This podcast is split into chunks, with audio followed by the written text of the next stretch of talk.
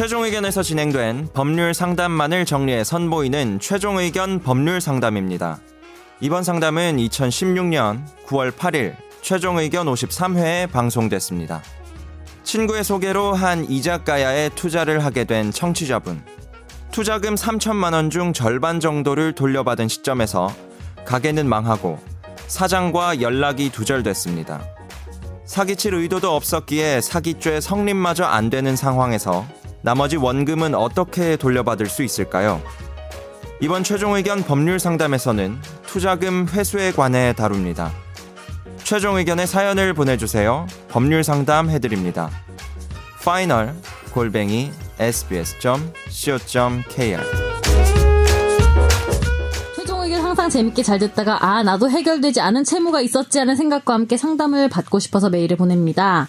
2011년 가을 친구의 소개로 어느 이자카야라는 사장님께 투자를 하게 됐습니다. 금액은 3천만 원. 친구와는 그 지역에서 오래 본 형님이고 또 동네에서만 장사를 7년 넘게 하셨다니까 철석같이 믿고 한 달에 95만 원 정도 이자를 받기로 공증까지 같이 작성한 후 돈을 투자하게 됐는데 물론 친구도 그 사장님이란 분께 돈을 조금 넣었다라는 얘기를 하고 장사도 워낙 잘 돼서 매월 수입이 좋다라는 얘기도 들었어요. 그래서 한 다섯 명 정도가 돈을 몇 천씩 그 가게에 넣었다고 얘기를 했습니다.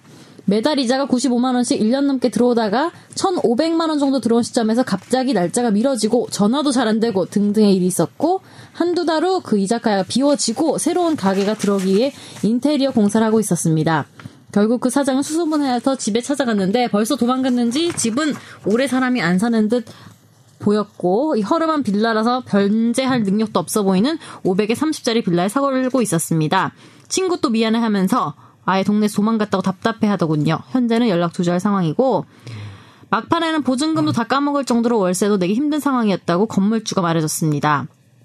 공증이라도 써놨으니 이걸로 뭘 해보려고 해도 경찰에서는 애초에 사기칠 생각이 없었으니 사기죄는 성립이 안 되고 변호사 사무실에 가자니 비용이 걱정되고 직장 동료들은 추심업체에 맡기는 게 어떠냐 하고 친구는 어깨 형님한테 맡기면 다 해결된다고 한 지 4년이 넘었습니다. 네, 이제 뭐 질문이 예. 어깨 형님은 뭐 공격할 때 어깨빵으로 하나요? 이건 제가 좀 간단하게 설명을 드리는 게 나을 것 같네요. 근데 지금 그러니까 투자금이라고 얘기를 하셨는데 이게 투자 약정을 좀 봐야 돼요. 그러니까 투자라는 거는 기본적으로 동업을 한다는 것이고 그 투자에 관해서 업무를 진행해서 수익에 관한 예, 이득도 공유를 하고 손실도 공유를 한다는 뜻이거든요. 원칙적으로 따지자면 그래서 이게 빌려준 돈이라고 생각을 하고 계시는데 투자금이라고 돼 있으면 그 돈에 이제 사업을 하다가 망하면 그 돈은 이제 못 받는 돈이 될 수도 있고요. 아예 사실 실무에서는 아주 중요한 얘기예요. 근데 투자냐 대여냐. 공증을 했다는 거는 좀 어떤 사용 내용을- 사용에 그러니까 내용을 봐야 내용을 돼요. 봐야 돼요. 투자를 공정할 수도 있고 대여를 공정할 수도 있어요. 네. 지금 그게 가장 실무에서 중요한 거예요. 지금 투자. 수익에 관한 약정을 공증을 할 수도 있거든요. 근데 7대 이거는 3으로 나누기로 한다. 쭉 맥락을 읽어보면 차용이라는 뜻 아닐까요? 차용에 가까울 것 같긴 해요. 제 생각도. 근데 왜냐하면 월 이자 몇 프로라고 돼 있긴 한데, 네. 근데 이 변호사가 얘기한 게 가장 중요한 사항이에요. 만약에 이게 투자 약정이라 그래서 손실도 부담하는 걸로 돼 있으면은 이분이 구제를 못 받을 수 있어요. 음, 만일에 그럼 차용이라고 한다면 어떨까요? 차용이라고 한다 하더라도 이제 이분이 현실적인 변제 능력이 없다는 거거든요. 그러니까 판결을 받고 변호사의 도움을 받아서 판결을 받고 혼자 지급 명령 신청을 하고 뭐 이런 것들은 상대방한테 돈을 받기 위한 자격을 취득한다는 것인데 채권을 만들어 놓은 그렇죠. 거고요. 채권을 만들어 놓는 것인데 실제로 그 사람이 지금 뭐 500에 30 살고 전혀 돈을 변제할 능력이 없는 사람이라면 자격을 가지고 있다고 해서 돈을 실제로 받을 수 있는 건 또 아니기 때문에 그러니까 뭐 조금 보충하면은 차용이 되게 되면 또 사실 이거는 이율이 법상 이율을 넘어서요. 그래서 법상 받- 지금 받을 수 있는 이율이 그 25%면은 월 2% 정도 받을 수 있는 거잖아요.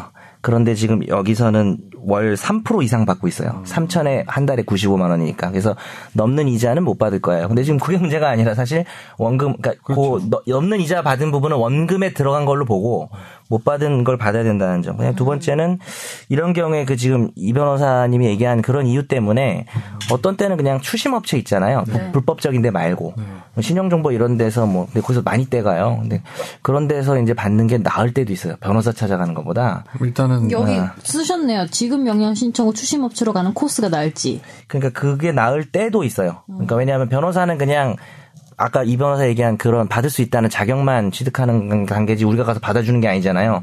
법원을 통해 집행해야 되는데 재산이 눈에 띄는 게 없으니까.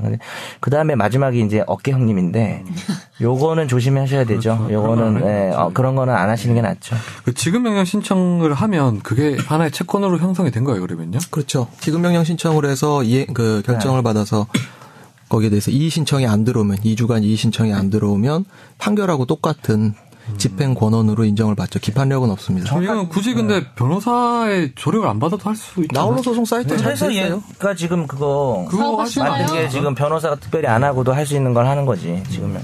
근데 그러니까 아까 한 말 약간 그렇게 보충하면은 소송을 해야 뭐 채권이 형성되는 채권이 있는데 이제 법상 강제력이 생겨버리는 거죠. 그렇죠. 음. 음.